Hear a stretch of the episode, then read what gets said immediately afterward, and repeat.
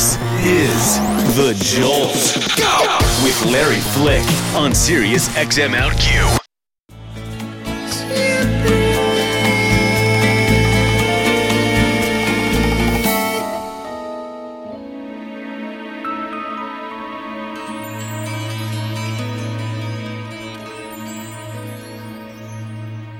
Isn't that just spectacular?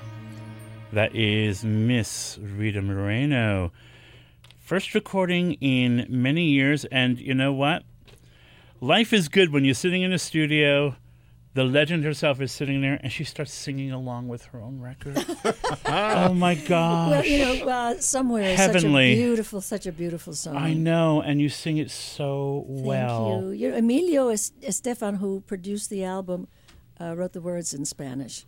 Isn't he a genius? Oh, he's a genius, and he's a genial, and he's lovely, and he's thoughtful, and he's generous, and he's a brilliant creative person. One He's of my terrific. all-time favorite men. Yeah, favorite people. absolutely. Very dear friend. Uh, Rita, Rita. See, I'm all tongue-tied. Rita Ramino. That's very common. Rita I think Ramino. I, I think I did that last time you were here too, Miss Moreno. Rita Moreno joining us here on the Jolt on Larry Flick, and uh, she has a brand new album. How long has it been since your last? Well, I've never done. I've never done an album in Spanish. You've never. Well, I know you've never done an album in Spanish, but Yeah. how long has it been since you've recorded? Period. Oh my God, it's probably about forty years or It's been something. a long like time, that. right? Yeah, and so the album years. is called. I'm, you know, I've already been accused three times of uh, today of being too white to say these words. Would you please say the title of the album, Miss It's called Rita Moreno, una vez más, Yeah. meaning One more one more time. And if people, you know, if people want to order it, let's say through Amazon or iTunes, you don't have to say it in Sp- just say the Spanish album with Rita Moreno. No, because I don't, I don't expect American people to remember. Because those words. honestly, honestly, I'm. you are a I feel like disaster. I, am. you are a disaster, Jess. Yeah, Jess. Okay, Jess. no problema. So, and looking like A sex Julian on a stick on this I cover. know. Look at you. Sex on a stick. Sex on a stick. And then she's giving us leather pants right now. And she's wearing, you know, I haven't built to the leather pants. Ow. I saw you walking down the hall. I'm like, who's that young mm-hmm. chickadee? Oh, yeah. well, why shouldn't I wear leather pants, right? well, you got the body, No. right? Well, the whole, you know, it has nothing to do with age anyway. I just dress the way I want to. I, love just it. don't. I don't like to see older women like myself trying to look younger. I think leather pants is some, you know, that has nothing to do with looking younger. It's just I, I love No. the style, It's very and sexy. it's slightly edgy, and uh, that I love.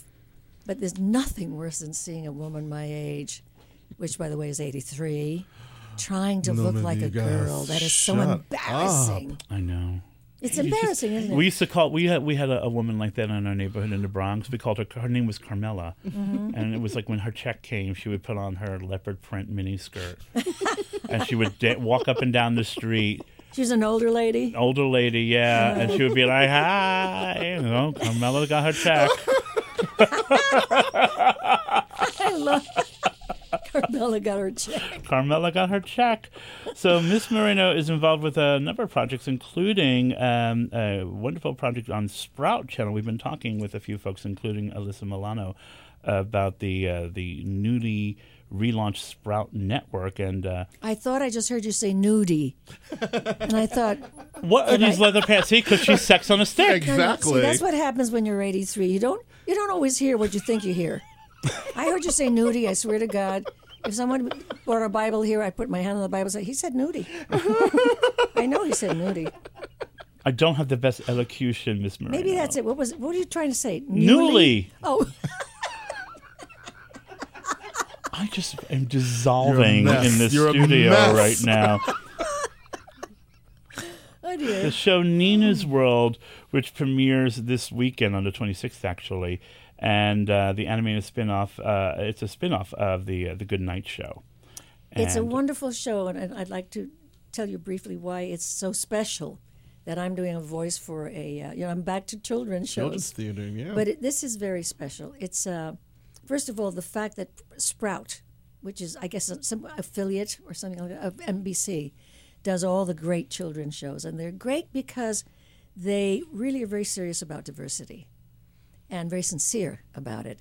This show is certainly diverse. It's uh, it's about a little Mexican American girl named Nina, with a grandmother named Abuelita, which means little grandmother, uh, who helps her through all kinds of adventures. Excuse me.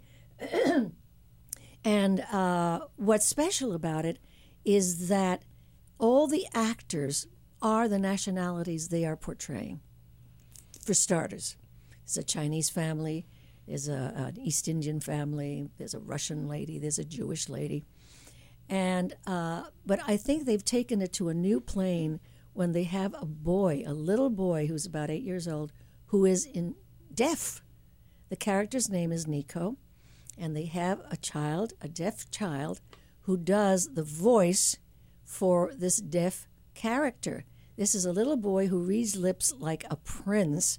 He does a signing, and uh, he, who has never heard a sound in his life, speaks and speaks clearly. I don't even begin to understand how this child does that. So that's taking, you know, that is as diverse as you can get. And the one thing that I said to them was to the producers at one point was missing. I said, you know, you, the one thing you haven't covered because they've covered everything is bullying. And by golly, they wrote a script on bullying. It's just, it's wonderful. It's caring, it's authentic, it's fun. It is not like other children's shows in that it's not noisy. It uh, it doesn't have fun. people who are talking funny little voices like that. It's real. It's very authentic. It's uh, the the child does not get overstimulated, which is what happens very often. And maybe what the worst thing in the world is for a child to see a show that's way too stimulating before they go to bed. And uh, it's everything that should be about children's shows, and it has enormous values. It's fabulous. I'm, as you're talking about this, I'm thinking, gosh, I wish I had this show when I was a little kid. oh yes, but precisely, precisely, I feel the same way. Because uh, what you're describing sounds potentially life changing and maybe even life saving. Exactly, for- because for also it helps the parents to deal with the child. Yeah. Because abuelita's there all the time, doing things with her, helping her with things. She's a pivotal role actually in the show. But there's also her mommy and her papi, and her uncle, and and her little friends who are every nationality you can think of. So uh, yes, it's immensely helpful. We use Spanish words, and we're starting to do signing. Now, let me tell you something about signing. How much time do we have? You talk as long as you want. You, Oh, This is your room. Okay, you, you're going to love hearing this, though. It's so interesting. It seems that from time immemorial, uh, animated characters have only had four fingers. I never knew that.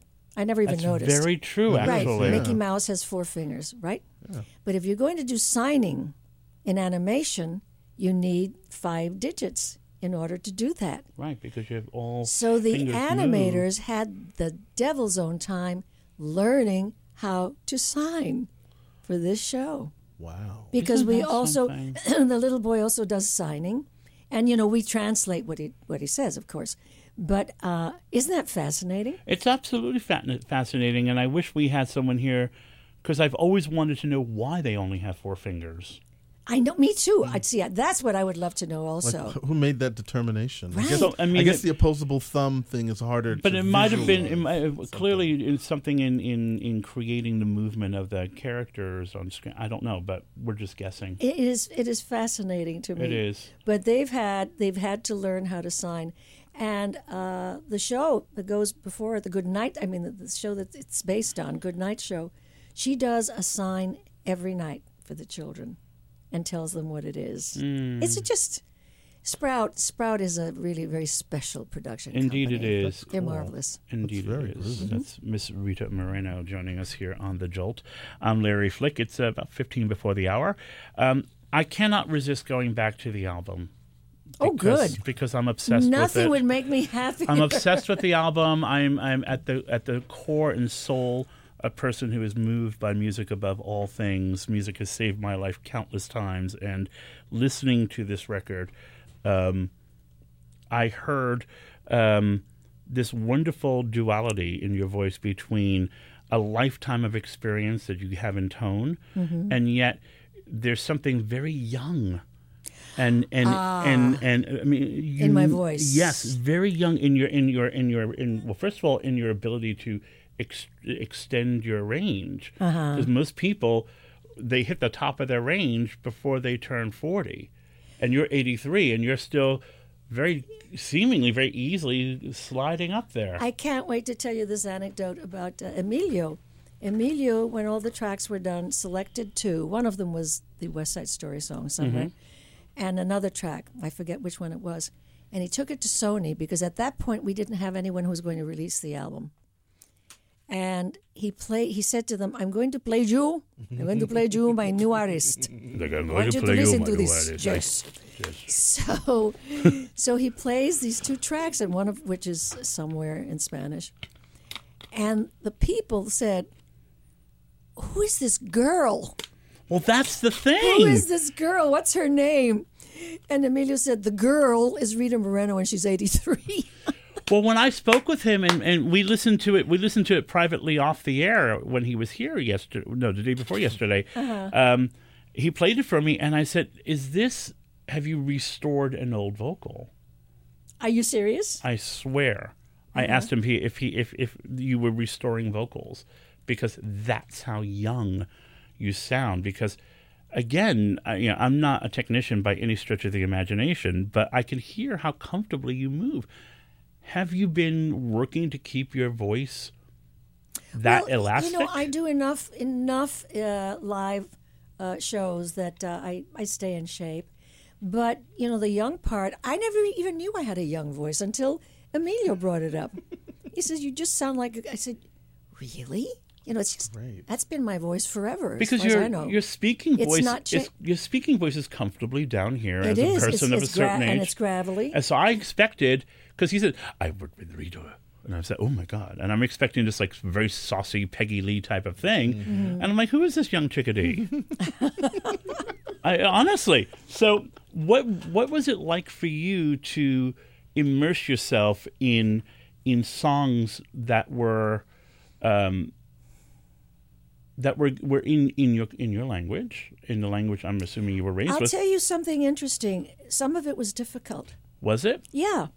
You sing very differently in Spanish than you you do in. English. And my daughter was the first to say, when she first heard some of the tracks, she said, Wow, you sing so differently in Spanish. And I asked her, In what way? And she said, Well, it's more emotional. And it's uh, there's a little more theater in it when you sing in Spanish. And you do things that nobody ever does anymore, but you still do it in Spanish, where you uh, ululate a little bit. You go, that kind of thing. You remember Bing Crosby? But you do that still. Singers still do that in, when they sing in Spanish. And uh, she was shocked.